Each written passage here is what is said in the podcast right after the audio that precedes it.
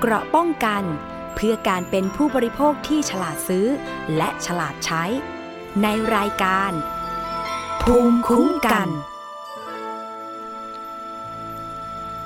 สวัสดีค่ะ คุณผู้ฟังคะขอต้อนรับเข้าสู่รายการภูมิคุ้มกัน รายการเพื่อผู้บริโภคนะคะ วันนี้อยู่กับดิฉันชนาทิพไพรพงศ์ค่ะ รับฟังผ่านทุกช่องทางของไทย PBS Podcast นะคะ ไม่ว่าจะเป็นเว็บไซต์หรือแอปพลิเคชัน รวมไปถึง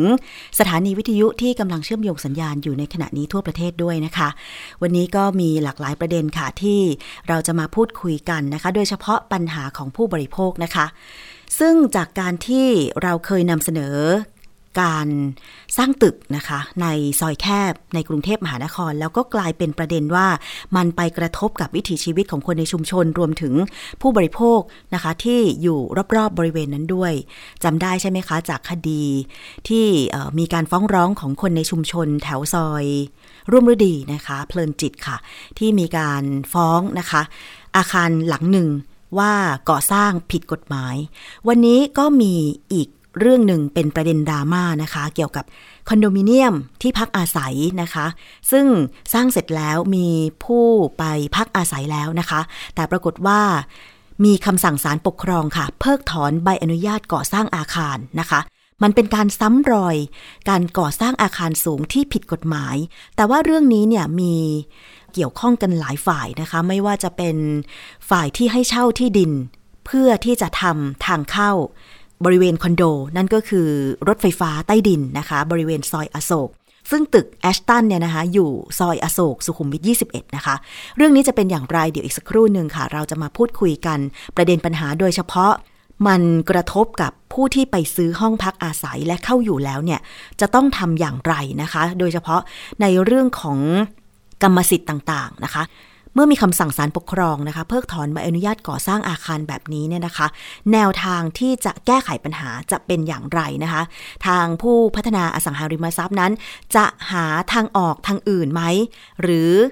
เรื่องนี้นะคะมันมีตัวบทกฎหมายว่าอย่างไรนะคะ เดี๋ยวอีกสักครู่หนึ่งเราจะพูดคุยกัน แต่ว่าตอนนี้ค่ะเรามีเเรื่องที่พูดคุยกัน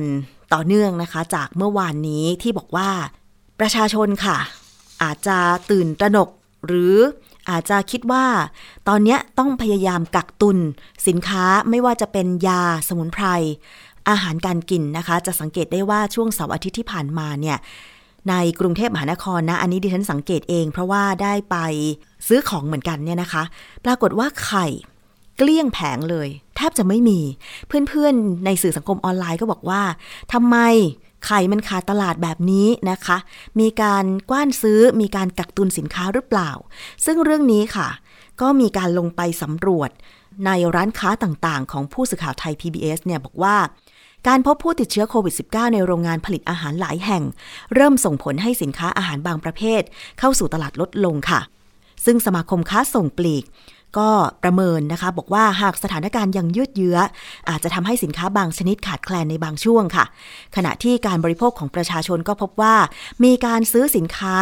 ประเภทอย่างเช่น ไข่บะหมี่ปลากระป๋องนะคะ เพื่อลดการออกจากบ้าน หลังจากมีจำนวนผู้ติดเชื้อรายวันเนี่ยยังสูงอยู่นะคะ และรัฐเองก็ขยายเวลาล็อกดาวน์ต่อไปอีก 14 วันใน 29 จังหวัดสีแดงเข้มนะคะ การไปสำรวจของผู้สื่อข่าวครั้งนี้ค่ะ สังเกตเห็นว่า ชั้นวางสินค้าหมวดอาหารในห้างขนาดใหญ่ก็พบว่า มีสินค้าบางรายการเหลือน้อยเหลือเกินนะคะ บางรายการไม่มีสินค้า แม้ว่าจะมีพนักงงานทยอยเติมสินค้าก็ตาม แต่ความต้องการของผู้บริโภคนั้นก็มีค่อนข้างสูงนะคะ อย่างเช่นไข่ไก่ ปลากระป๋อง บางยี่ห้อก็ไม่มีขายเลยนะคะ รวมไปถึงบะหมี่กึ่งสำเร็จรูป บางห้างต้องจำกัดเวลา ต้องจำกัดการซื้ออย่างเช่นจำกัดคนละไม่เกิน 6 แพ็คนะคะ ต่อหนึ่งใบเสร็จ โดยระบุเหตุผลว่าเพื่อเป็นการกระจายสินค้าให้กับลูกค้าคนอื่นๆด้วยนะคะ ส่วนห้างบางแห่งค่ะ ก็พบว่าประชาชนไปหาซื้อสินค้ากันเพิ่มขึ้นหลังจากจำนวนผู้ติดเชื้อโควิด -19 ยังคงสูงอยู่นะคะ และรัฐบาลขยายเวลาล็อกดาวน์ออกไปอีก 14 วันใน 29 จังหวัดสีแดงเข้ม แล้วก็มีสินค้าบางรายการประเภทเนื้อสัตว์ นม น้ำดื่ม ขนมขบเคี้ยวบะหมี่กึ่งสำเร็จรูป เครื่องปรุงรสต่างๆ ก็เรียกว่าบางร้านสะดวกซื้อเนี่ยนะคะ ก็หมดเกลี้ยงไปจากแผงเช่นเดียวกันนะคะ คือมันเป็นความตื่นตัวหรือเปล่านะคะ ของผู้บริโภคว่าเวลาจะเกิดเหตุการณ์ออกจากบ้านไม่ได้เนี่ยต้องรีบหาอาหารมากักตุนนะคะ ตรงนี้ดิฉันก็เคยบอกไปหลายครั้งแล้วว่า บางทีการกักตุนสินค้าไว้จำนวนมากเนี่ย มันอาจจะทำให้สินค้านั้นหมดอายุก็ได้ เช่น สินค้าอาหารอาจจะเน่าเสียได้ ไข่ก็มีวันหมดอายุเช่นเดียวกันนะคะ ส่วนมากไข่เนี่ยรู้สึกว่าจะเก็บได้ไม่เกิน 1-2 สัปดาห์นะคะ เก็บไว้ในตู้เย็น หลังจากนั้นเนี่ยมันก็จะเสื่อมสภาพมันก็จะเสียไป เพราะฉะนั้นอาจจะต้องทำให้เสียเงินโดยเปล่าประโยชน์ก็เป็นได้ หรือแม้แต่ผักค่ะ อย่างเมื่อวานนี้ดิฉันเองก็ได้มีโอกาสไปซื้อผัก คือจริง ๆ แล้วไม่ได้ตั้งใจที่จะซื้อ แต่ปรากฏว่าไปเห็นผักซึ่งมีราคาไม่แพงอะไรอย่างเงี้ย เราก็ด้วยความที่วิญญาณแม่บ้านเข้าสิงอะค่ะ ก็เลยกว้านซื้อมา5กรัม20 อย่างเงี้ยนะคะ5กรัม20 พอเห็นแล้วมันก็ตื่นตาตื่นใจใช่ไหมคะ ไม่ทราบคุณผู้ฟังเป็นแบบดิฉันหรือเปล่านะคะ พอเห็นผักราคาถูกหรือของราคาถูกเนี่ย จริง ๆ แล้ว มันก็ควรจะมาคิดทบทวนก่อนนะคะว่า มันจำเป็นที่จะต้องใช้สินค้าประเภทนี้ไหม ควรจะนำผักเนี่ยไปทำอาหารอะไรก่อนใช่ไหมคะอันนี้แหละมันเป็นปัญหาว่าตอนนี้ตู้เย็นหลายบ้านเต็มแล้ว บ้านดิฉันก็เต็มแล้วอัดแน่นแล้วแน่นอีกนะคะ ถ้าเป็นไปได้ก็อยากจะเพิ่มตู้เย็นอีกสักตู้หนึ่งถ้าพอมีบริเวณที่ตั้งตู้เย็นใหม่นะคะ แต่เผอิญว่าไม่สามารถตั้งตู้เย็น ตู้ใหม่ได้แล้วนะคะ ก็เลยคิดว่าคงจะต้องพยายามเคลียร์ของในตู้เย็นออกให้หมดก่อน แล้วค่อยซื้อมาเติมนะคะ อย่าตื่นตระหนกไปค่ะ เพราะว่าตอนนี้นะคะ ถึงแม้ว่าจะประกาศล็อกดาวน์ใน 29 จังหวัดสีแดงเข้มเนี่ย แต่ว่าภาคขนส่งนะคะ การขนส่งอาหารต่างๆ ก็ยังสามารถขนส่งได้ทั่วประเทศนะคะ เพียงแต่ว่าพื้นที่ที่ห่างไกลในบางจังหวัดเท่านั้นเองที่การขนส่งอาจจะล่าช้า เช่น จังหวัดแม่ฮ่องสอนนะคะ หรือ 3 จังหวัดชายแดนภาคใต้นะคะซึ่งดิฉันได้เห็นตามเพจขายของหลาย ๆ เพจนะคะ เป็นขายของออนไลน์ ตอนนี้อาหารทะเลสดเนี่ยขายของแบบออนไลน์กันเยอะเลยนะคะ มีแม้กระทั่งการประมูล มีสุ่มกล่องอะไรเยอะไปหมดนะคะ ตรงนี้มันก็เป็นการอำนวยความสะดวกให้ลูกค้าใช่ไหมคะ แต่ว่าถ้าเกิดมันเป็นอาหารสดเนี่ยต้องคำนึงถึงเรื่องของการขนส่งด้วยเหมือนกัน แล้วผู้ประกอบการขายสินค้าออนไลน์โดยเฉพาะอาหารทะเลสดเนี่ย คงจะต้องใส่ใจเรื่องความสดตลอดการขนส่งจนกระทั่งไปถึงมือของลูกค้านะคะ เพราะว่าไม่เช่นนั้นแล้วเนี่ย จากที่เราเห็นในการขายของแบบถ่ายทอดสดเนี่ย ดูสินค้ามันดี ดูสินค้ามันตัวใหญ่ ดูสินค้ามันสดมาก แต่พอไปถึงมือเราเนี่ยอาจจะกินไม่ได้ แต่บางทีนะคะก็จะมีหมายเหตุบอกไว้เหมือนกันว่า อาหารทะเลที่ประมูลวันนี้ จะจัดส่งในวันพรุ่งนี้กี่โมง แล้วก็จะถึงหน้าบ้านลูกค้าเนี่ยกี่โมง อันนี้ก็ถือเป็นการดีค่ะที่ผู้ขายเนี่ยนะคะเขามีความรับผิดชอบในการที่จะจัดส่งสินค้า และถ้ามันไม่เป็นไปตามเวลาที่เขาได้กำหนดไว้เนี่ยก็สามารถที่จะตามสินค้าได้ เพราะว่าเพื่อป้องกันไม่ให้สินค้าเน่าเสียนั่นเอง คือตอนนี้มันมีปัญหาว่าพนักงานในภาคขนส่งเนี่ยบางบริษัท ก่อนหน้านี้ก็มีข่าวบอกว่าติดเชื้อโควิด -19 ทำให้บางสาขาไม่มีผู้ที่ทำงานนะคะ หมายความว่าบริษัทขนส่งนั้นสาขานั้นก็ต้องปิดไปเลย เพราะฉะนั้นเนี่ยก็ต้องคำนึงถึงเรื่องนี้ด้วยเหมือนกันนะคะ เรื่องของการขนส่งสินค้า แต่เชื่อเถอค่ะว่าคนไทยเราไม่มีทางขาดแคลนอาหาร ไม่มีทางขาดแคลนสินค้าอยู่แล้วนะคะ เพราะว่าประเทศไทยเราเนี่ยผลิตอาหารได้เองนะคะ อย่างผัก ผลไม้ ตอนนี้ผลไม้อย่างเช่นมังคุดเนี่ยดิฉันเห็นเพื่อนๆหลายคนที่มีภูมิลำเนาอยู่จังหวัดนครศรีธรรมราชนะ แล้วก็มีสวนมังคุดเขาขายออนไลน์ค่ะ เพราะว่าตอนนี้ตลาดหลายแห่งปิดนะคะ การกระจายสินค้าส่งออกต่างประเทศก็อาจจะชะลอตัว อาจจะส่งออกไม่ได้เท่ากับปีก่อนๆนนะคะ เพราะฉะนั้นจึงต้องขายสินค้าแบบออนไลน์ มีนะคะตอนนี้มังคุดเนี่ยรู้สึกว่า 5 กิโลกรัม 250 บาท 240 บาท ซึ่งถือว่าถูกมากนะคะ ไม่คิดค่าขนส่งด้วย อันนี้ถ้าเกิดว่าซื้อจากชาวสวนโดยตรงก็จะเป็นการกระจายรายได้ช่วยชาวสวนด้วยนะคะ เพราะว่าการลงทุนในการปลูกผลไม้ ปลูกผักต่างๆ เนี่ยใช้ทุนค่อนข้างสูงในปัจจุบันนะคะ ดิฉันได้มีโอกาส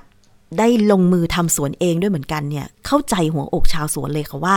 จริง ๆ แล้วมันไม่ใช่มีแค่ผลผลิตที่เราเห็น ก่อนหน้าที่มันจะออกดอกออกผลเนี่ยนะคะ มันต้องลงทุนเยอะมาก ตั้งแต่การเตรียมแปลงปลูก ปุ๋ยหรือ สารอื่นๆ ที่จะนำมาใช้ปลูก โดยเฉพาะความสำคัญของต้นกล้าเมล็ดพันธุ์ต่างๆ เนี่ย ชาวสวนเขาคัดเลือกกันมาอย่างดีนะคะ แล้วก็การดูแลบำรุงรักษาการให้น้ำเนี่ยสำคัญที่สุด เพราะว่า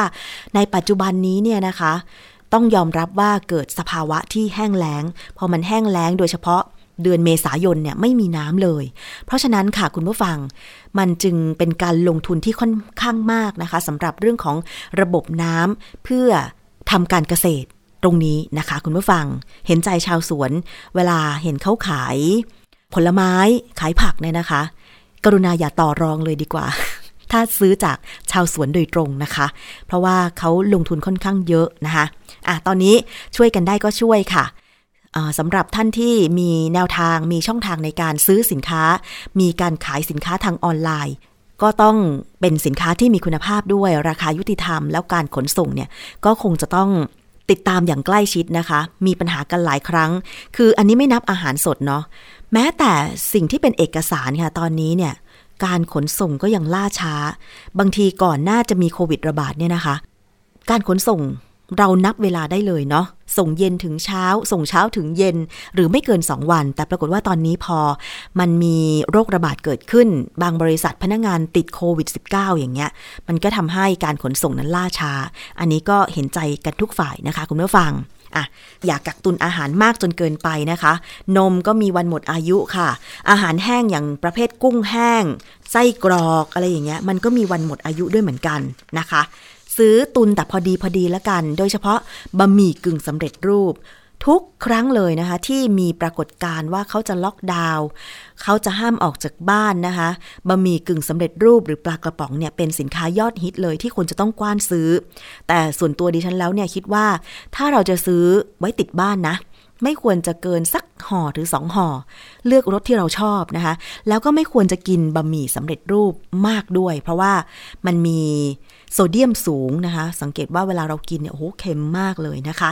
นานๆกินทีได้ค่ะคุณผู้ฟังแล้วก็อย่าลืมเติม อย่างเช่น ผักหรือไข่หรือเนื้อหมูเนื้อไก่ลงไปด้วยนะคะ อันนี้ก็จะทำให้เราได้สารอาหารที่ครบถ้วนด้วยนะคะ คุณผู้ฟังเอาละค่ะ มาถึงประเด็นที่วันนี้นะคะเราจะขอไปพูดคุยค่ะ กับทางด้านของคุณนรมนเมฆบริสุทธิ์นะคะ จากมูลนิธิเพื่อผู้บริโภคถึงกรณีที่ ศาลปกครองกลางเพิกถอนใบอนุญาตก่อสร้างคอนโดแอชตันอโศกค่ะ เพราะว่าตามกฎหมายแล้วเนี่ยมีการกำหนดให้นะคะ บอกว่าทางเข้าอาคารสูงขนาดนี้เนี่ยต้องมีความกว้างไม่น้อยกว่า 12 เมตร ติดถนนสาธารณะที่มีเขตทางกว้างไม่น้อยกว่า 18 เมตร แต่ปรากฏว่าอาคารแห่งนี้ค่ะ เดี๋ยวจะเล่าให้ฟังว่ามันเกิดขึ้นได้ยังไงนะคะ ศาลปกครองกลางเนี่ยมีคำสั่งเพิกถอนใบอนุญาตการก่อสร้าง ทั้งทั้งที่ก่อสร้างเสร็จไปแล้ว ขายไปแล้วมีผู้เข้าอยู่อาศัยแล้วนะคะศาลปกครองกลางเนี่ยมีคำสั่งพิพากษาเพิกถอนใบรับหนังสือแจ้งความประสงค์จะก่อสร้าง ดัดแปลงหรือถอนหรือเคลื่อนย้ายอาคาร หรือเปลี่ยนการใช้งาน โดยไม่ยื่นคำขอรับใบอนุญาตที่ออกให้แก่บริษัทอนันดา MF เอเชียอโศกจำกัด โดยให้มีผลย้อนหลัง ถึงวันที่ออกหนังสือทุกฉบับ นั่นก็หมายความว่าตั้งแต่มีการยื่นขอใบอนุญาตการก่อสร้างตอนนี้ก็คือยกเลิก หมายความว่าถ้าตามกฎหมาย ถ้าตามคำพิพากษาของศาลปกครองกลางครั้งนี้เนี่ยก็คือต้องรื้อถอนใช่ไหมคะ เพราะไม่สามารถอนุญาตให้สร้างได้นะคะ แต่มันสร้างไปแล้ว แล้วก็มีฝ่ายที่เกี่ยวข้องหลายฝ่าย ไม่ว่าจะเป็นเขตวัฒนากรุงเทพมหานครนะคะ หรือสำนักการโยธากรุงเทพมหานคร ผู้ว่าราชการกรุงเทพมหานครนะคะ ผู้ว่าการการรถไฟฟ้าขนส่งมวลชนแห่งประเทศไทยหรือรอฟมและคณะ รวมถึงคณะกรรมการ ผู้เชี่ยวชาญ การพิจารณารายงานผลกระทบ สิ่งแวดล้อมด้านอาคาร การจัดสรรที่ดินและบริการชุมชนนะคะ ซึ่งมีประเด็นที่เราจะต้องมาตามกัน โดยเฉพาะถ้าเกิดว่าสมมุตินะคะ คุณได้ไปซื้อคอนโดที่มีคำสั่ง พิกถอนการอนุญาตการก่อสร้างแบบนี้คุณจะทำอย่างไรนะคะขอต้อนรับคุณนฤมลเมฆบริสุทธิ์ค่ะ สวัสดีค่ะ คุณนฤมลค่ะสวัสดีค่ะค่ะ วันนี้นะคะเราจะมาพูดคุยกันในประเด็นที่คอนโดแอชตันอโศกเนี่ยนะคะถูกศาลปกครองกลางมีคำสั่งพิพากษาเพิกถอน ใบรับหนังสือแจ้งความประสงค์จะก่อสร้าง หรือใบอนุญาตขอก่อสร้าง ซึ่งถ้าตามกฎหมายแบบนี้หมายความว่าจะต้องรื้อถอนเลยใช่ไหมคะคุณนฤมล ก็ยังมีในขั้นตอนการอุทธรณ์ที่ทางผู้ที่ถูกฟ้องคดีอะค่ะค่ะ ก็จะสามารถอุทธรณ์ได้ในชั้นอ่าศาลปกครองสูงสุดเนาะค่ะแต่ประเด็นของอาเรื่องของกรณีแบบเนี้ยมันมีตัวอย่างที่มูลนิธิเคยฟ้องคดีอะค่ะ กรณีที่อ่าเป็นโรงแรมดีเอทัสซอยลุ่งฤดีอะค่ะค่ะ ซึ่งเป็นประเด็นเหมือนกันนะคะ แล้วก็สุดท้ายเนี่ยศาลปกครองก็เห็นด้วยกับข้อกฎหมายค่ะศาลปกครองสูงสุดนะคะ ก็เห็นด้วยกับข้อกฎหมาย ซึ่งศาลปกครองสูงสุดเนี่ยก็มีคำสั่งให้รื้อ เพราะว่าก็มีคำสั่งเพิกถอนใบอนุญาตนะคะ แล้วก็เขามีคำสั่งให้รื้อ ปัจจุบันก็โรงแรมดีไอทัศน์เนี่ยก็ถูกสั่งห้ามใช้อาคาร แล้วก็ประเด็นที่เอ่อมันมีปัญหาเนี่ย เนื่องจากว่ากรณีเนี้ยมันเป็นปัญหาข้อกฎหมายค่ะนะคะ ซึ่งไม่ไม่ได้เป็นปัญหาเรื่องข้อเท็จจริงที่มันสามารถยืดหยุ่นหรืออะไรกันได้นะคะค่ะมันเป็นปัญหาเรื่องข้อกฎหมายที่มันถูกกำหนดมา เรียกว่ากฎหมายก็ใช้กันมานานแล้วนะคะค่ะ แล้วก็ข้อกฎหมายเนี่ย ก่อนที่ผู้ประกอบธุรกิจทุกรายเนี่ย จะดำเนินการก่อสร้างเนี่ยค่ะ มันจะต้องมีการศึกษานะคะ ซึ่งมันมีศึกษาหลายส่วนตั้งแต่กรณีเรื่องผลกระทบสิ่งแวดล้อม ซึ่งก็ต้องมีการอ่าให้คนที่ได้รับอนุญาตให้จัดทำรายงานผลกระทบสิ่งแวดล้อมเนี่ยไปดำเนินการจัดทำรายงานผลกระทบสิ่งแวดล้อมค่ะนะคะ ซึ่งมันก็จะเห็นในตั้งแต่เรื่องของ ถนนนะคะการจัดการต่างๆ อย่างเช่น กรณีเรื่องทางจราจรนะคะ การจัดการเส้นทางจราจรเนี่ยมันเป็นเรื่องสำคัญในถนนในกรุงเทพอยู่แล้วใช่นะคะค่ะเพราะว่ามันเป็นเรื่องที่อ่าการจราจรแออัดแล้วการสร้างคอนโดมิเนียมในกรุงเทพเนี่ย มันเหมือนการนำเอาความแออัดของรถยนต์เนี่ยเข้ามาเพิ่มในกรุงเทพด้วยหรือเปล่าค่ะนะคะ อันเนี้ยมันก็เป็นเลยเป็นประเด็นว่าข้อกฎหมายต่างๆ เนี่ยค่ะ มันมีความชัดเจนค่ะนะคะ ในเรื่องของถนนทั้งเรื่องของความปลอดภัยของผู้ที่จะซื้ออาคารชุดนะคะค่ะตั้งแต่เรื่องของอัคคีภัย เรื่องของถนนที่จะต้องมีระยะเว้นระยะล่น เพื่อให้เกิดความปลอดภัยกับผู้บริโภคค่ะที่เข้าไปซื้ออาคารแล้วพักอาศัย ใช่นะคะอย่างอันนี้มันเป็นเรื่องสำคัญมากนะคะ แอชตันแล้วก็อเท่าโศกเนี่ย คุณนฤมลค่ะทำเลถือว่าเป็นทำเลทองใจกลางกรุงเทพมหานครใช่ไหมคะ แล้วอีกอย่างค่ะหนึ่งเนี่ยเป็นคอนโด เรียกว่าระดับ บนนะคะ luxury อืมเลยก็ว่าได้นะคะใช่ค่ะซึ่งตั้งอยู่ใกล้ห้างสรรพสินค้าด้วยนะคะ แล้วก็มีพื้นค่ะที่โครงการเนี่ยประมาณ 2 ไร่ 3 งานนะคะ ประมาณนั้นมีความสูง 50 ชั้น คิดดูนะคะ 50 ชั้นมันกี่เมตรใช่ไหมคะ แล้วจำนวนค่ะยูนิตที่อยู่อาศัยเนี่ยมากถึง 783 ยูนิต เรียกว่าเป็นโครงการหรูใจกลางเมือง ติดสถานีรถไฟฟ้าสุขุมวิทด้วยนะคะ มูลค่าเนี่ยก็เรียกว่า มีมูลค่าที่สูงลิ่วเลย เราไม่ขอพูดถึงเรื่องมูลค่าของคอนโดแห่งนี้ต่อยูนิตก็แล้วกันนะคะ ซึ่งพอเปิดขายเนี่ยต้องย้อนกลับไปว่าได้รับความสนใจจากผู้บริโภคที่ไปจองไปซื้อเนี่ยล้นหลามเลยทีเดียวนะคะค่ะราคาเปิดตัวอยู่ที่หลัก 1 0 0 0 0แบาทต่อตารางเมตรนะ 1 0 0 0 0แบาทต่อโอ้ตารางเมตรนะคะ แต่ราคาค่ะขายรีเซลในตอนนี้เนี่ย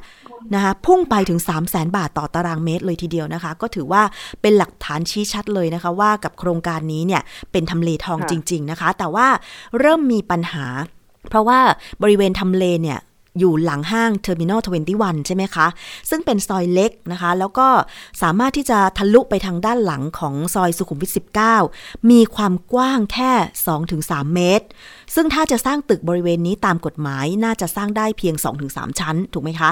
แล้วทางเข้าออกด้านหน้าที่มุ่งสู่ถนนอโศกมนตรีเนี่ย เส้นทางนี้ก็ไปอยู่ด้านทางเข้าออกของรถไฟฟ้าใต้ดินด้วยนะคะ อาจจะไม่สามารถนับได้ว่า เป็นทางออกของตัวคอนโดจริง ๆ นะคะ ด้วยเหตุนี้ค่ะคอนโดดังกล่าวจึงคล้ายกับว่าเป็นที่ดินตาบอด ไม่มีทางออกเป็นของตัวเอง ซึ่งตามกฎหมายระบุไว้ว่า ถ้าจะสร้างตึกสูงแบบ High Risk เนี่ยนะคะ จะต้องมีหน้ากว้าง 12 เมตร ติดกับใช่ค่ะถนนกว้าง 18 เมตร เพื่อเวลาเกิดปัญหาด้านอัคคีภัย รถดับเพลิง หรือการเคลื่อนย้ายสิ่งของต่าง ๆ เนี่ย จะสามารถทำได้โดยง่าย อันนี้คือตามพรบ อาคารนะคะควบคุมอาคารควบคุมอาคารใช่ค่ะได้ระบุไว้ ต้องมีความกว้างเข้าตัวอาคารเนี่ย12 เมตร เพราะว่าอย่างแอชตันอโศกเนี่ยสูงเอ่อ50 ชั้นเนี่ย50มันชั้นมันสูงมากกว่าที่กฎหมายกำหนดอยู่แล้ว เพราะฉะนั้นเอ่อเมื่อมีทางเข้าที่แคบนะคะ ไม่ 12 เมตร แล้วก็เป็นปัญหาที่ต่อมาเนี่ยรู้สึกว่าทางที่ดินของโครงการแอชตันอโศกเนี่ยจะมี ความกว้างแค่ 6 เมตร ก็คือทางเข้าออกแค่ 6 เมตร จึงไปทำการเช่าใช่ไหมคะเช่าที่ดินของรถไฟฟ้าใต้ดิน เพื่อค่ะจะทำให้ถนนทางเข้าอาคารเนี่ยนะคะ ขยายออกไปอีก 6 เมตร กลายเป็น 12 เมตรตามกฎหมาย ทีนี้มันก็เลยมีมหากาบตามมา คุณนรมนคะ ตรงนี้ข้อกฎหมายต่อจากนี้ว่ายังไงบ้างนะคะ คือประเด็นของอพื้นที่ของรฟมเนี่ยค่ะค่ะที่เขาบอกว่าเขาไม่ได้อ่าในเชิง มีข้อตกลงใช่ไหมคะ ว่าจะให้เช่าในแบบไหนค่ะอ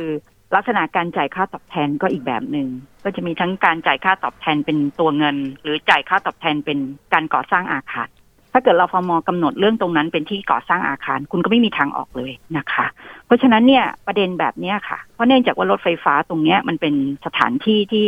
มันเป็นที่สาธารณะของรฟมที่จะต้องไปใช้ประโยชน์ให้กับประชาชนทั่วไปใช่นะคะ แล้วก็อีกประเด็นหนึ่งมันไม่ใช่เพื่อผลประกอบการของนักธุรกิจหรือใครได้เลยนะคะค่ะแล้วก็จะใช้ถนนเส้นนี้มาขออนุญาตในเชิงก่อสร้างก็ไม่ได้ เพราะมันเป็นสาธารณะโดยทั่วไป แล้วก็ไม่ใช่เป็นไปตามกฎหมายด้วยนะคะ ดังนั้นเนี่ยการที่ผู้ประกอบการแล้วก็รัฐเนี่ยที่มีการไปตรวจสอบ แล้วก็ยังอนุญาตให้ใช้อาคารเนี่ยค่ะค่ะเราคิดว่าเรื่องเรื่องแบบนี้เนี่ยจะต้องมาออกมารับผิดชอบนะคะเพราะประเด็นของเรื่องแบบเนี้ยผลกระทบที่ได้รับเนี่ยค่ะ สุดท้ายเนี่ย เท่าที่เราทำคดีมาเนี่ยค่ะ สุดท้ายศาลปกครองสูงสุดก็ต้องถือกฎหมายค่ะเป็นหลักนะคะ ว่า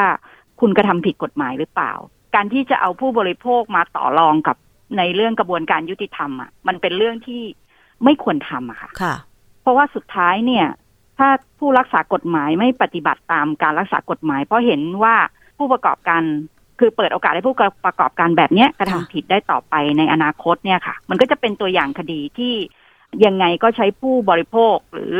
คนที่เดือดร้อนเนี่ย มาเป็นเครื่องต่ออำนาจต่อรองเนี่ย ซึ่งมันไม่ใช่เรื่องของการกระทำแบบนั้นนะคะ จริง ๆ แล้วเนี่ย ผู้บริโภคเนี่ยเป็นผู้ที่ได้รับผลกระทบและได้รับความเสียหายมากที่สุด ใช่ เพราะเขาไม่รู้เลยว่าห้องที่เขาไปซื้อเนี่ยจะถูกรื้อถอนในอนาคต แล้วอีกอย่างหนึ่งเนี่ย การที่จะรอเอา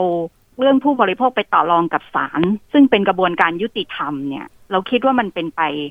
ได้ยาก เพราะว่ากระบวนการที่คุณมาได้มาโดยไม่ชอบเนี่ย มันเยอะมากนะคะค่ะเพราะว่าคนที่เดือดร้อนตรงนั้นเนี่ยเขาเป็นผู้ร้องเรียน ให้มีการฟ้องคดีต่อศาลปกครองค่ะดังนั้นเนี่ยการทำรายงาน EIA ของคุณเนี่ย จึงตั้งข้อสังเกตได้ว่าเป็นรายงานผลกระทบสิ่งแวดล้อมที่มันเป็นข้อเท็จจริงหรือเปล่าอืมนะคะ ที่คุณดำเนินการมาแล้วคุณเอาไปขออนุญาตดำเนินการ ทั้งๆที่คณะกรรมการน่ะชำนาญการสิ่งแวดล้อมเนี่ยก็ควรจะลงพื้นที่มาตรวจสอบข้อเท็จจริงในการจัดทำรายงานนั้นด้วยตัวเองนะคะ ค่ะ ดิฉันประเด็ตั้นงข้อต่างๆเหล่านี้ค่ะค่ะ มันมันมันไม่ได้ถูกทำให้ชัดเจนแล้วอีกอย่างหนึ่งเนี่ย การจัดทำรายงานผลกระทบ สิ่งแวดล้อมตอนเนี้ย เท่าที่ทราบมาเนี่ย คณะกรรมการชำนาญการเนี่ยไม่แน่ใจว่าลงพื้นที่มาตรวจสอบด้วยหรือเปล่านะคะอืมหรือแค่ดูจากรายงานผลกระทบ สิ่งแวดล้อมอย่างเดียวค่ะนะคะ ดิฉันตั้งข้อสังเกตแบบนี้ได้ไหมคะ คุณนฤมลเพราะว่าค่ะอย่างผู้บริโภคอย่างเวลาเราจะไปซื้ออสังหาริมทรัพย์เนี่ย หนึ่งเราดูโบรชัวร์โครงการสองเราติดต่อแผนกขายใช่ไหมคะสามบางคนอาจจะขอดูการขออนุญาตก่อสร้าง คือถ้าถ้าโครงการเนี่ยมีติดไว้ที่สำนักงานโครงการก็จะเห็นได้ชัดใช่ไหมคะ แล้วก็ค่ะสี่ก็คือรายงานผลกระทบสิ่งแวดล้อมหรือ EIA ซึ่ง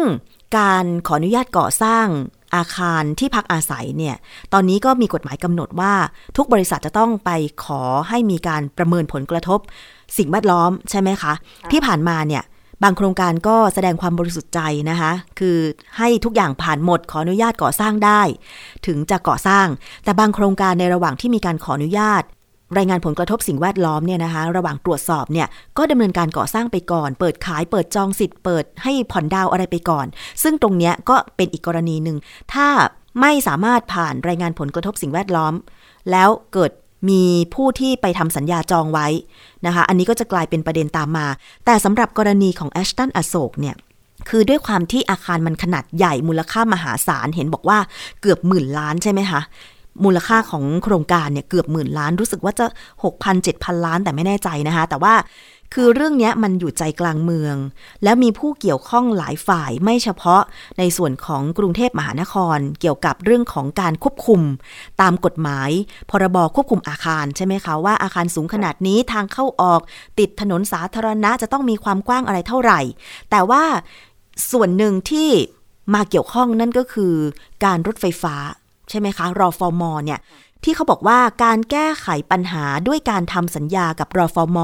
บริเวณซอยสุขุมวิท 21 เพื่อขอใช้ทางเข้าออกทำให้ที่ดินของคอนโดเนี่ยมีหน้ากว้างจากเดิม 6 เมตร เป็น 12 เมตรตามกฎหมาย แต่ว่าชาวบ้านไม่พอใจ เพราะว่าที่ดังกล่าวเป็นพื้นที่ของการรถไฟฟ้า ที่เวนคืนเพื่อประโยชน์ส่วนรวม จะให้คอนโดมาเคลมได้อย่างไร อีกทั้งเป็นเรื่องที่ติดข้อกฎหมายที่ไม่ผ่านมติคอรมอถือเป็นสัญญาโดยมิชอบ จนกลายมาเป็นที่มาของการฟ้องศาลและศาลปกครองกลาง มีคำสั่งเพิกถอนใบอนุญาตนั่นเอง ซึ่งตรงนี้ค่ะ ในช่วงที่ผ่านมาเนี่ยเห็นบอกว่ามีปัญหาเรื่องของการโอนกรรมสิทธิ์นะคะ มีปัญหาที่สำนักงานการโยธากรุงเทพมหานครที่ไม่สามารถ ออกเอกสารเปิดใช้อาคารหรือเอกสารอ .6 ได้ เนื่องจากมีการฟ้องร้องกับศาลปกครอง แต่สุดท้ายโครงการก็ดันจนคอนโดนี้เนี่ยสามารถโอนกรรมสิทธิ์ได้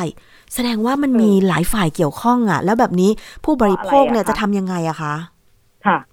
ประเด็นนี้ดิฉันคิดว่าผู้บริโภคเสียหายแน่นอนค่ะนะคะเพราะว่าจากการตรวจสอบข้อเท็จจริงแล้วเนี่ย เท่าที่ฟังนะคะ แล้วก็จากการที่ดูจากข้อมูล ในเอกสารของศาลก็พบว่ามันมีสิ่งที่ศาลก็ตั้งทงประเด็นไว้หลายเรื่องตั้งแต่ทางที่บอกว่าเอามาทำเป็นพื้นที่ระยะล่นก็คือ 12 เมตรที่ต้องมีพื้นที่ระยะทางระหว่างหน้าอาคารจนถึงถนนเนี่ยค่ะต้องมีความกว้าง 12 เมตร และเป็นพื้นที่โล่งใช่ไหมคะค่ะตรงนั้นเนี่ยมันเป็นพื้นที่ที่ของรฟมใช่ไหมคะค่ะที่คุณเอามา ทั้งที่จริง ๆ ตรงนั้นเนี่ยรฟมมีวัตถุประสงค์เพื่อให้ประชาชนใช้โดยปกติ ไม่ใช่พื้นที่ของอาคารนะคะ แล้วก็มันมันไม่ได้อยู่ในกฎหมายอย่างที่เขาอย่างที่เขาไปดำเนินการขอนะคะ อันนี้มันเป็นเรื่องของการเลี่ยงบาลีที่ไม่แน่ใจว่าทางหน่วยงานภาครัฐเนี่ยตรวจสอบมากน้อยขนาดไหน มันถึงสามารถที่จะอนุญาตออกมาใช้ประโยชน์ได้ แล้วสามารถที่จะโอนกรรมสิทธิ์กันได้ด้วยเนี่ย อันเนี้ยจริงๆต้องตรวจสอบในเชิงลึกในเชิงประเด็นเรื่องของปัญหาเรื่องพวกนี้ด้วยนะคะค่ะว่าเจ้าหน้าที่รัฐเอ่อ มีการกระทำแบบไหนทำไมถึงยังให้ออกมาสามารถใช้อาคารได้ แล้วยังมีการโอนกรรมสิทธิ์ให้ผู้บริโภคได้รับความเสียหายมากน้อยมากด้วยนะคะ ไม่ใช่ค่ะน้อยอย่างเดียวใช่นะคะ แล้วก็อีกอย่างหนึ่งเนี่ย ตอนเนี้ยคนที่ได้รับผลกระทบมากที่สุดคือคนที่โอนกรรมสิทธิ์ไปแล้วแล้วเข้าไปพักอาศัยถ้าวันหนึ่งเขาตกแต่งห้องเขาดำเนินการอะไรนะ เรียกว่าอยู่อาศัยแล้วพักอาศัยมาแล้วเนี่ย แล้วเขาต้องถูกรื้อบ้านของตัวเองเนี่ยค่ะ สิ่งที่มันเป็นผลกระทบกับเขาเนี่ยหนึ่งทั้งเรื่องของปัญหาเรื่องง่าย ๆ ก็คืองบประมาณที่ใช้สร้างไปใช่ไหมคะที่ค่ะซื้อไป แล้วก็ไหนๆต้องไปกู้มา อ่า เรื่องของการตกแต่งเรื่องดอกเบี้ยที่เสียกับธนาคารเพราะบางท่านอาจจะไม่ได้จ่ายเงินสดทั้งหมดเอาประเด็นแบบเนี้ยใครจะเยียวยาค่ะนะคะ อันนี้เราตั้งคำถามเลยนะคะ ว่ารัฐต้องออกมาเยียวยาเรื่องพวกนี้ด้วยไหม หรือผู้ประกอบการคุณก็รู้ทั้งรู้ว่ามันทำไม่ได้เนี่ย คุณยังดันดันทุลังทำจนได้เนี่ยแล้วมีผู้บริโภคที่เอ่อมีชาวบ้านที่เขาเป็นชุมชน แล้วเขาเดือดร้อนจากการกระทำของผู้ประกอบธุรกิจแบบเนี้ย คุณจะออกมารับผิดชอบเรื่องนี้ยังไงค่ะนะคะกับผู้บริโภคที่ซื้อห้องไปแล้ว แล้วต้องถูกสั่งซื้อค่ะ เพราะค่ะการกระทำของเราง่าย ๆ ว่าไม่รู้ว่าต้องมัดรวมกันได้ระหว่างรัฐกับผู้ประกอบธุรกิจด้วยหรือเปล่าอันเนี้ยเป็นประเด็นที่ต้องมีการตรวจสอบกันในเชิงลึกอย่างเข้มข้นมากนะคะ ค่ะ พอเราตั้งข้อสังเกตแบบนี้ใช่ไหมคะ แต่จริง ๆ แล้วเนี่ยทางผู้บริหารของอนันดาผู้ก่อสร้างแอชตันอโศกเนี่ยนะคะเขาก็มีการออกมาชี้แจงผ่านการอัดคลิปของตัวเองอะนะคะ บอกว่ามั่นใจว่าผู้พักอาศัยในแอชตันอโศกเนี่ยจะสามารถใช้อาคารได้ ผมมั่นใจว่าต้องชนะย้ำที่ผ่านมาทำตามกฎหมายทุกประการ อันนี้เขาแสดงความมั่นใจแบบนี้ด้วยนะคะ แต่ว่าในความเป็นจริงอะค่ะ เรื่องเนี้ยอืมตามกฎหมายแล้วมันสามารถยืดหยุ่นอะไรกันได้ไหมที่ผ่านมาอย่างกรณีศึกษาอย่าง DA t u s ซอยร่วมฤดีเนี่ยค่ะ ว่าถ้าเกิดไปสร้างอาคารไม่ตรงตามกฎหมาย ผิดกฎหมายตามพรบควบคุมอาคารเนี่ย ซึ่งมันอาจจะส่งผลถึงอนาคตว่า ต่อไปนี้เนี่ยนะคะ อาคารที่มีขนาดใหญ่ขนาดสูงเวลาเกิดเหตุ การฉุกเฉินเช่นเพลิงไหม้อะไรเนี่ย แล้วมันอยู่ในซอยแคบรถดับเพลิงไม่สามารถเข้าไปดับเพลิงได้อย่างสะดวก มันหมายถึงชีวิตของผู้คนที่อยู่ในอาคารและบริเวณโดยรอบเนี่ยนะคะ ตรงนี้มันไม่สามารถยืดหยุ่นได้ไม่ใช่เหรอคะคุณนฤมลใช่ค่ะ เพราะไม่อย่างนั้นก็มีแต่คนกระทำผิดทั้งเมืองอะค่ะใช่ไหมเพราะคะใช้การยืดหยุ่นแบบนี้ ดังนั้นเราคิดว่ากฎหมายก็คือกฎหมาย กฎหมายก็ต้องมีความศักดิ์สิทธิ์ในตัวบทของตัวเองนะคะ เพราะว่าเรื่องจากทางปกครองเนี่ย เป็นเรื่องที่เขากำหนดให้เจ้าหน้าที่รัฐเป็นผู้ตรวจสอบค่ะ แล้วถ้ารัฐเนี่ยยังดำเนินการแบบนี้เนี่ย เราคิดว่าต่อไปในอนาคตเนี่ยค่ะ มันก็จะมีคนที่เดือดร้อนจากเรื่องพวกนี้เพิ่มมากขึ้นใน ตอนนี้อาคารที่ผิดกฎหมายในกรุงเทพเนี่ยค่ะแทบจะผุดมาขึ้นมาแทบทุกซอยของกรุงเทพแล้ว ใช่ ต้องถามว่าในปัจจุบันเนี่ย กรุงเทพหรือตัวชานเมืองเองเนี่ยค่ะ มันควรมีอาคารสูงขนาดใหญ่พิเศษแบบนี้อยู่ในกรุงเทพอีกหรือเปล่า เพราะว่าปัจจุบันเนี่ยเรื่องจาก demand กับ supply มันก็แตกต่างกันมากมายค่ะนะคะ เอาง่ายๆว่าประชาชนคนไทยไม่น่าจะส่วนส่วนหนึ่งอะค่ะ ไม่ไม่แน่ใจว่าเขาจะสามารถมีกำลังซื้อคอนโดมิเนียมกลางใจเมืองแบบนี้ได้ไหม เพราะราคามันสูงมาก สูงมากนะคะรู้สึกว่าห้องจะสตาร์ทเจ็ดล้านมั้งคะ ใช่ค่ะ แล้ว คนไทยมีอัตราเงินเดือนที่ไม่ได้มากพอที่จะซื้อคอนโดมิเนียมพักอาศัยได้ราคาสูงขนาดนี้ น่าจะเป็นนะคะต่างชาติมากกว่าที่มาทำงานในไทย ใช่ค่ะ เพราะงั้นเนี่ยเราจึงเห็นประเด็นว่ามันจำเป็นขนาดไหนที่จะต้องมีคอนโดมิเนียมในใจกลางเมืองค่ะนะคะ และอีกอย่างหนึ่งเนี่ย เราไม่ได้กำหนดว่าทุกคนสร้างไม่ได้นะคะค่ะแต่ประเด็นคือคุณสร้างได้ แต่ต้องสร้างเป็นไปตามที่กฎหมายกำหนดค่ะก็คือว่า ถ้าคุณสร้างไม่เกินความสูงไม่เกิน 23 เมตรเนี่ย เราเชื่อว่าการตรวจสอบประเภทเนี้มันคงน้อยค่ะเพราะว่าเขาได้รับผลกระทบน้อย แต่เนี้ยคุณได้ผลประโยชน์เต็มๆ แต่สุดท้ายเนี่ยคุณก็เอาผู้บริโภคมาเป็นตัวประกัน บอกว่าถ้าศาลพิพากษาออกมาอะไรแล้วเนี่ย ผู้บริโภคจะได้รับความเสียหายแต่เรายืนยันนะคะ คุณควรจะจัดการเรื่องนี้ก่อนค่ะที่จะให้ให้ผู้บริโภคได้รับความเสียหายเพราะว่าอย่างประเด็นว่าทางเข้าโครงการแอชตันอโศกมีความกว้างไม่ถึง 12 เมตรเนี่ย ดิฉันเชื่อแน่ว่าผู้ที่ไปซื้อและพักอาศัยอยู่ไม่ทราบมาก่อนแน่นอนว่าแต่เดิมกว้างแค่ 6 เมตร แล้วก็ไปเช่าที่ของรถไฟฟ้าใต้ดิน สร้างเพิ่มให้มันกว้างเป็น 12 เมตรแบบเนี้ย ซึ่งการเช่าที่ของรถไฟฟ้าที่เวนคืนที่ดินมาเพื่อเป็นบริการสาธารณะเนี่ย อันนี้คือจริง ๆ แล้วรถไฟฟ้าใต้ดินก็น่าจะทราบดีเนาะใช่ไหมคะว่าค่ะมันเอาไปให้เช่าไม่ได้อะค่ะ ค่ะ เนื่องจากวัตถุประสงค์ก็คือมีไว้เพื่อให้ประโยชน์ใช้เป็นทางสาธารณะค่ะแต่ไม่ใช่ให้ผู้ประกอบการเอาเส้นทางเนี้ยไปขออนุญาตก่อสร้างซึ่งมันผิดวัตถุประสงค์กันคนละแบบอยู่แล้ว ไม่อย่างนั้นใครก็ใช้ถนนแบบนี้ หรือใครก็ใช้ทางสาธารณะแบบนี้ไปดำเนินการก่อสร้างขออนุญาตก่อสร้างเพื่อหาประโยชน์ให้กับตัวเองได้หมดอืมซึ่งอันนี้มันเป็นประเด็นที่มันเอาเปรียบผู้บริโภคนะคะ เพราะสุดท้ายเนี่ยถ้าเกิดปัญหาเนี่ย หรือว่ารอฟมเนี่ยเขาคิดจะสร้างอะไรขึ้นมาตรงพื้นที่ที่เขาให้เช่าก็ได้เนี่ย เพราะว่ามันไม่ได้มีข้อกำหนดอะไรที่จะบอกว่าจะมันจะเป็นทางเข้าออกอย่างเดียว อืมใช่ใช่ไหมคะค่ะเพราะมันเป็นทางสาธารณประโยชน์ของรฟมเขาค่ะเขาก็มีสิทธิ์ที่จะใช้พื้นที่ของเขาทำอะไรก็ได้ ดังนั้นเนี่ยมันก็คาดเดาไม่ได้เลยว่าตรงนั้นเนี่ย ถ้าเกิดมีมติว่าให้เป็นการสร้างอาคารจอดรถเพราะว่ามันมีความแออัดของรถมากค่ะเนื่องจากคอนโดตรงนั้นมันเยอะ แล้วรถมันล้นถนนค่ะเพราะฉะนั้นตรงนั้นเนี่ย รฟมอาจจะเปิดเป็นพื้นที่อาคารเพื่อเอารถมาจอดใครเดือดร้อนคะทางนี้นะคะ แล้วถ้าเกิดเหตุไฟไหม้นะบริเวณนั้นเนี่ยรถดับเพลิงจะเข้ายังไงใช่ เพราะว่ามันเป็นทางที่ถ้าเกิดมันแคบมากเนี่ยรถดับเพลิงก็เข้าไม่ได้ แล้วก็การเข้าไปช่วยเหลืออาคารที่สูงขนาด50ชั้นเนี่ย มันต้องใช้พื้นที่ที่มีบริเวณระดับหนึ่งเลยค่ะอย่างเช่นระยะล้นที่เขาบอกเนี่ยอย่างน้อย 12 เมตร เพื่อเอารถกระเช้า สามารถที่จะขึ้นไปชั้นบนบนๆได้ เวลาที่เกิดเพลิงไหม้หรือรอบอาคารเนี่ยควรจะมีระยะล้นเท่าไหร่ค่ะนะคะ เพื่อให้มีกระบวนการป้องกัน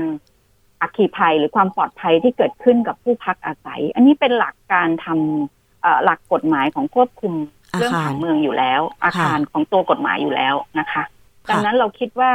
แต่ละเรื่องเนี่ย ถ้าศาลปกครองเนี่ย เราคิดว่าท่านเล็งเห็นถึงข้อกฎหมายที่มันกำหนดถึง ในทุก ๆ เรื่องตั้งแต่เรื่องสิ่งแวดล้อมเรื่องความปลอดภัยใช่ไหมคะค่ะเรื่องอาผู้อยู่อาศัยที่จะรับประโยชน์จากการใช้ทางสาธารณะนะคะ ดังนั้นเนี่ยเรื่องพวกเนี้ยมันเป็นเรื่องที่จริง ๆ แล้วมันเป็นข้อกำหนดที่รัฐควรจะต้องใช้บังคับใช้กฎหมายอย่างชัดเจนค่ะนะคะ ถ้าเขาสร้างสูงแล้วเกิดปัญหา คุณควรต้องให้เขาสร้างตามที่กฎหมายกำหนดให้สร้างได้อือฮึอย่างเช่นอ่ากรณีแบบเนี้ยก็ควรจะสร้างได้ไม่เกิน 23 เมตรค่ะ นะคะ แต่อันนี้ก็เพื่อให้ลดระดับลงมาแล้วสร้างคุณก็ยัง50สามารถชั้นสร้างได้ใช่ค่ะนะคะถ้าสร้างล้วประแค่เด็นแปดชั้นนี่ผ่านแน่นอนนะคะ ใช่ค่ะ แล้วก็ไม่ได้ถูกกำหนดของกฎหมายควบคุมอาคารที่เข้ามากำหนดให้ต้องมีการหนึ่งแล้วฟังความคิดเห็นเรื่องการเอ่อผลกระทบการจัดทำรายงานสิ่งแวดล้อมนะค่ะคะซึ่งตอนนี้ปัจจุบันกฎหมายสิ่งแวดล้อมก็เข้มข้นมากในเรื่องของการรับฟังความคิดเห็นของผู้ที่ได้รับผลกระทบค่ะนะคะ ดังนั้นเนี่ยการจะสร้างอะไรหรือการจะซื้อคอนโดมิเนียมตอนนี้ค่ะ ผู้บริโภคก็ต้องพึงระมัดระวัง ในการก่อสร้างในการคือดูด้วยตาเปล่าก็ได้นะคะค่ะว่าอาคารนั้นเนี่ย ถ้าเรามีความรู้เรื่องกฎหมายเอ่อมีความรู้เรื่องข้อมูลบ้าง เราจะเห็นเลยว่า หน้าอาคารต้องมีระยะจากหน้าอาคารเนี่ย จนถึงถนนสาธารณะเนี่ย ไม่น้อยกว่าสิบสองเมตรอ่า เลงเลยค่ะเห็นไหมถ้าไม่มีถนนเนี่ย ที่คุณอยู่หน้าอาคารเนี่ย ถึงสิบสองเมตรไหมนะคะเอ่อกว้างน้อยกว่าสิบเมตรไหมถ้ากว้างแบบรถสวนกันไม่ได้เนี่ย คุณไม่ต้องซื้อหรอกค่ะเพราะอันเนี้ยถูกรื้อแน่ๆในอนาคตนะคะ เพราะดังนั้นเนี่ย เราคิดว่ากระบวนการต่างๆ เหล่านี้เราเราเห็นหลาย ๆ ชุมชนออกมาต่อต้านการก่อสร้างอาคารที่ผิดกฎหมายมากมาย แล้วเราคิดว่าชุมชนเหล่านั้นเนี่ย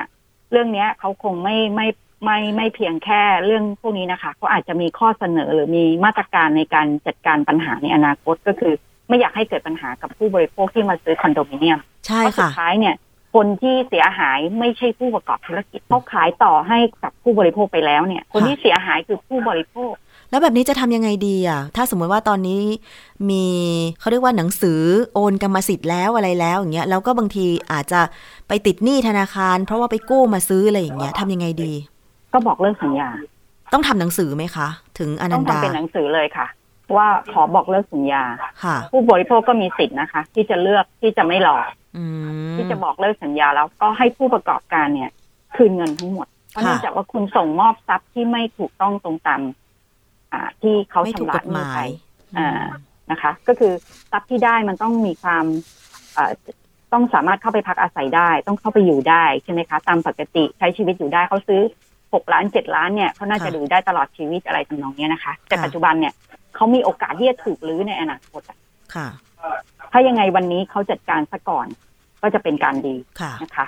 ส่วนถ้าผู้ประกอบการคิดว่าตัวเองได้รับผลกระทบจากตรงไหน อันนั้นเป็นเรื่องของผู้ประกอบการเพราะคุณก็ทราบอยู่แล้วว่า เรื่องพวกนี้มันมีการตรวจสอบจากหน่วยงานรัฐ คุณจะไปทำอะไรไว้ แล้วคุณก็ต้องรับผิดชอบนะคะ ซึ่งตอนนี้ถ้าสมมติว่าจะขอคำปรึกษานะคะคะขอไปได้ที่มูลนิธิเพื่อผู้บริโภคหรือเปล่าคะ ใช่ค่ะ อันนี้เราก็มีเบอร์โทรนะคะ ตอนนี้เรา work from home กันก็มีนะคะ เจ้าหน้าที่ก็จะ work from home ก็ใช้เป็นเบอร์โทรศัพท์เป็นเบอร์มือถือนะคะค่ะศูนย์แปดสี่หกห้าสองสี่หกศูนย์เจ็ดศูนย์แปดเก้าเจ็ดแปดแปดเก้าหนึ่งห้าสองนะคะ แล้วก็อีเมลนะคะ complaint at consumerthai.org อยู่หน้าเว็บไซต์ของมูลนิธิได้เลยนะคะ ค่ะ หรือจะเข้าไปฝากข้อความไว้ที่ inbox เพจมูลนิธิเพื่อผู้บริโภค หรือจะเข้าไปในระบบร้องเรียนออนไลน์ของมูลนิธิเว็บไซต์ของมูลนิธิได้ค่ะ เรื่องนี้เดี๋ยวเราติดตามกันอาจจะยาว ตอนนี้คือจริง ๆ แล้วผู้ประกอบการเขาอาจจะไปไปดำเนินการอุทธรณ์หรืออะไรก็ตาม แต่ว่าคงต้องรอดูนะคะ ส่วนผู้ที่ไปซื้ออาคารแห่งนี้แล้วสุดท้ายถูกศาลปกครอง ยกเลิกคำสั่งขออนุญาตก่อสร้าง ดำเนินการตามที่กรณีคล้ายๆดิเอทัสนั่นแหละค่ะ แต่ดิเอทัสเนี่ยผู้ประกอบการรายเดียวที่เป็นผู้เสียหายเพราะเขาเป็นคนที่สร้างโรงแรม แต่คอนโดมิเนียมเนี่ยมันไม่ใช่ผู้ประกอบการ มีผู้เสียหายหลายราย ซึ่งเขาบอกว่าขายไปแล้วร้อยเปอร์เซ็นต์ด้วยนะ ถ้าร้อยเปอร์เซ็นต์ก็เจ็ดร้อยกว่าห้องอะนั่นแหละค่ะ ก็เจ็ดร้อยกว่าคนที่อาจจะได้รับผลกระทบจากเรื่องนี้เนี่ย ค่ะ เดี๋ยวเราติดตามกันต่อนะคะ วันนี้ต้องขอบคุณคุณนรมนเมฆบริสุทธิ์ค่ะ รองผู้อำนวยการมูลนิธิเพื่อผู้บริโภคมาก ๆนะคะ ที่เข้ามาพูดคุยให้ข้อมูลกับเราแล้วก็เป็นประโยชน์นะคะ ขอบคุณค่ะ ขอบคุณค่ะค่ะ สวัสดีค่ะ สวัสดีค่ะ เอาละช่วงนี้เราไปติดตามคิดก่อนเชื่อนะคะ วันนี้ค่ะดิฉันคุยกับดรแก้วในเรื่องของการใช้ยาเพื่อมาต่อสู้กับโรคโควิด -19 ค่ะ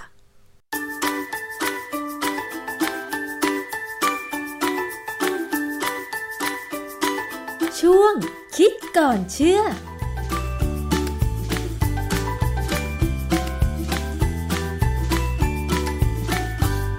พบกันในช่วงคิดก่อนเชื่อกับดรแก้วกังสดานนภัยนักพิษวิทยากับดิฉันชนาทิพไพรพงษ์เช่นเคยนะคะ วันนี้มาพูดถึงเรื่องของการบำบัดโควิด -19 ค่ะคุณผู้ฟัง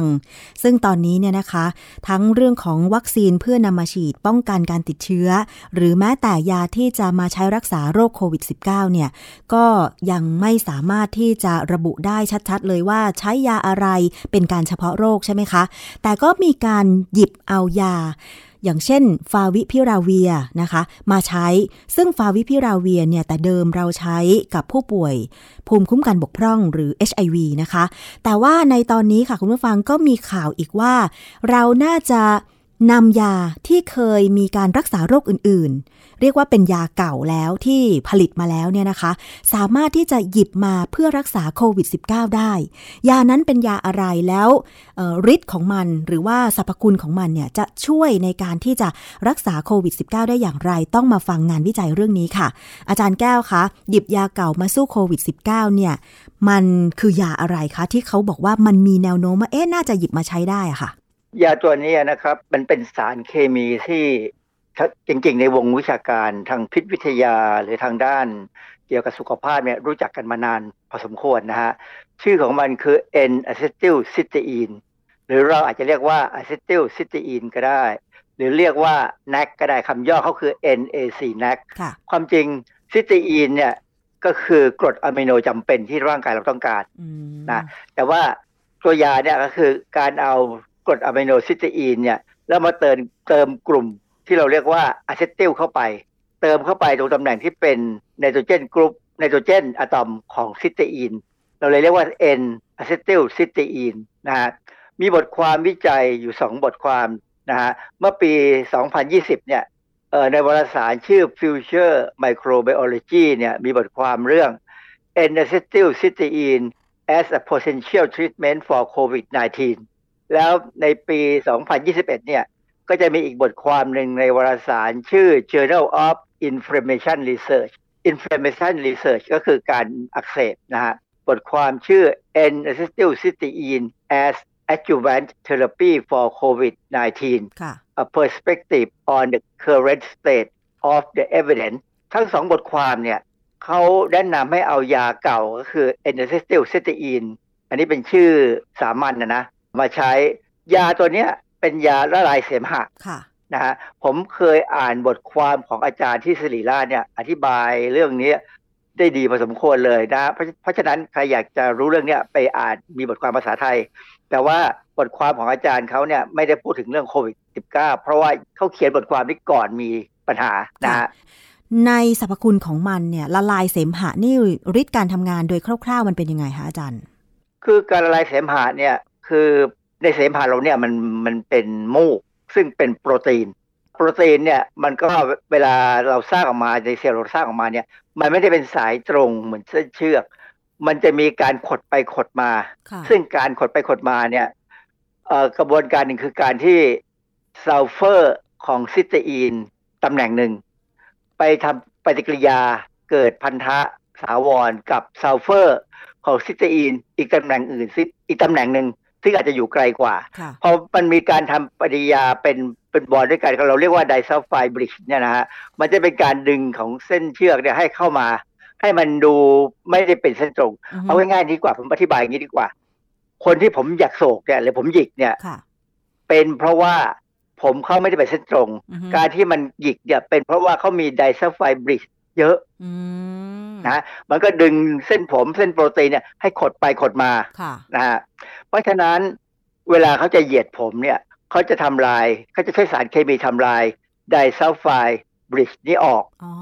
เส้นผมก็จะยืดออกมาเป็นเส้นตรง หลักการเดียวกันเลย ยา N อะเซติลซิสเตอีนเนี่ยเวลาเรากินเข้าไปเนี่ยพอมันไปเจอมูกเนี่ย มันจะทำลาย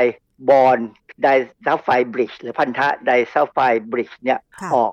พอทำลายแล้ว มูกที่ดูข้นๆอยู่ก็ค่อยๆเหลว แล้วเราก็สามารถจะสั่งออกมาหรือกำจัดออกมาได้ค่ะ ในทางการแพทย์เนี่ยเขาก็ใช้ยาตัวนี้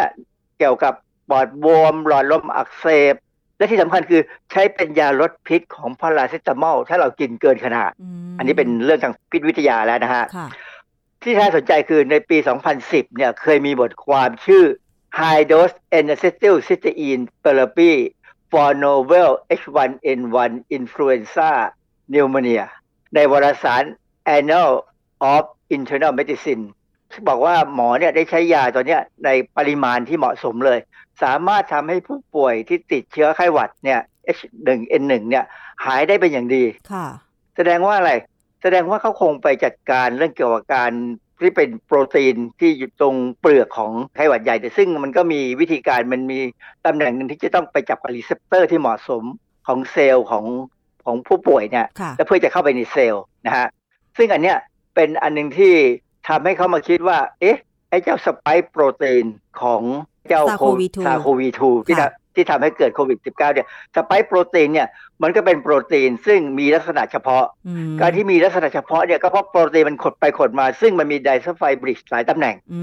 มดังนั้นเนี่ยเขาก็คิดว่า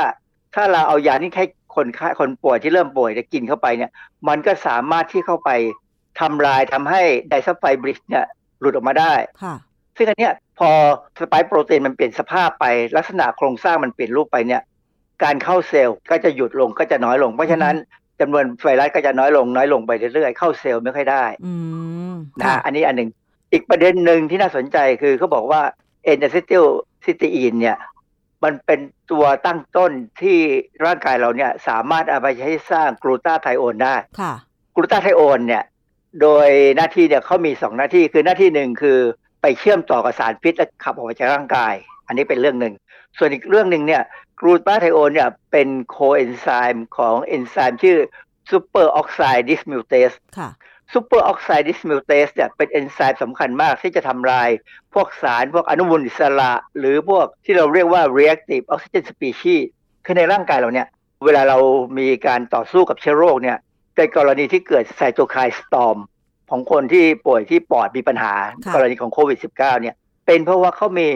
reactive oxygen species สูงอืมสูงเกินความจำเป็น คือร่างกายผลิตมาสู้กับซาโควี2เนี่ย แต่ว่ามันมากเกินไปค่ะจนไปทำลายปอดค่ะดังนั้นเขาบอกว่า ไอ้เจ้ากลูตาไทโอนที่อาจจะได้มาจากเอนเ c ซิลซิสอีนเนี่ย ก็จะไปช่วยชะลอทำให้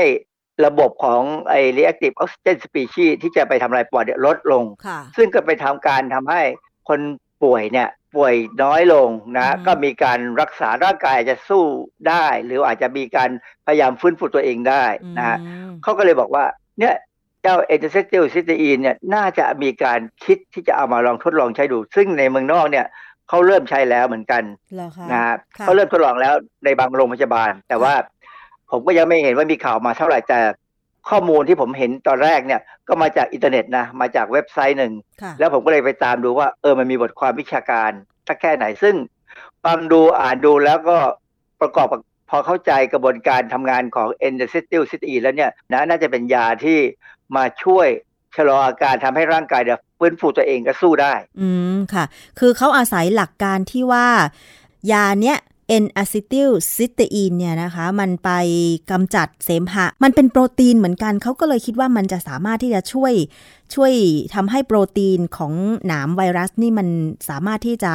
กลายเป็นไม่เข้าเซลล์เราได้เหรอคะอาจารย์ คือทำให้โปรตีนที่เป็นหนามไวรัสเนี่ยเสียสภาพอืมพอเสียสภาพแล้วเนี่ย มันก็เข้าเข้าจับที่ receptor ที่ ACE2 ไม่ได้อืมจริงๆแล้วเนี่ยก่อนที่มันจะจับที่ ACE2 เนี่ย มันจะต้องการเอนไซม์ของร่างกายเรานะมชื่อ furin protease เข้ามาย่อย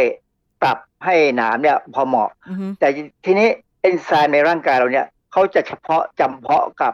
ตัวที่เป็นไอตัวที่ถูกย่อยมาก ลักษณะของตัวถูกย่อยเนี่ยเปลี่ยนไปค่ะเขาก็จะไม่ทำงาน เพราะฉะนั้นเนี่ยเป็นเป็นหลักการที่เขามองภาพว่ามันควรจะเป็นยาที่เอามาช่วยได้อ๋อซึ่งความจริงแล้วเนี่ย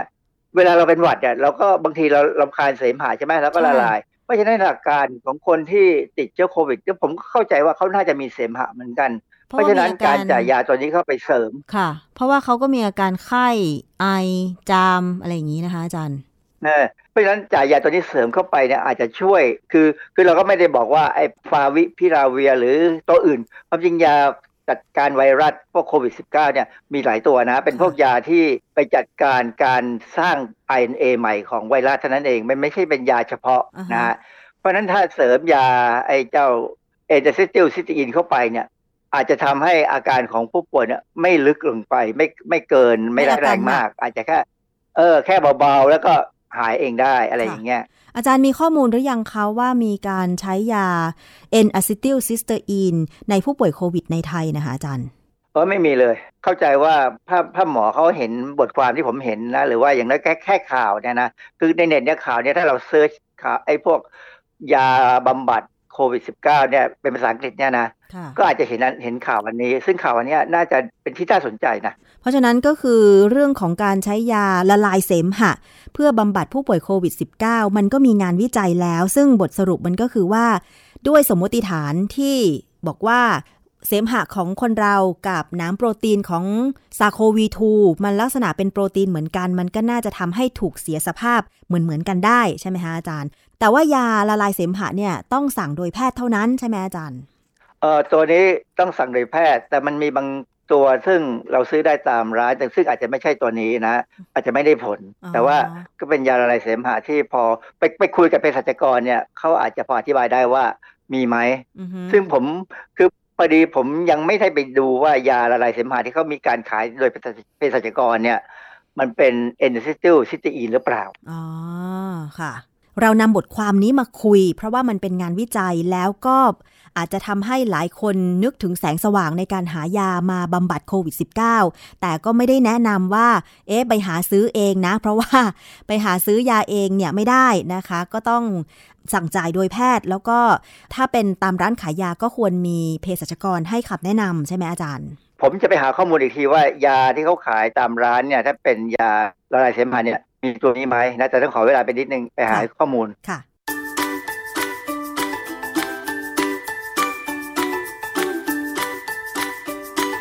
ช่วงคิดก่อนเชื่อ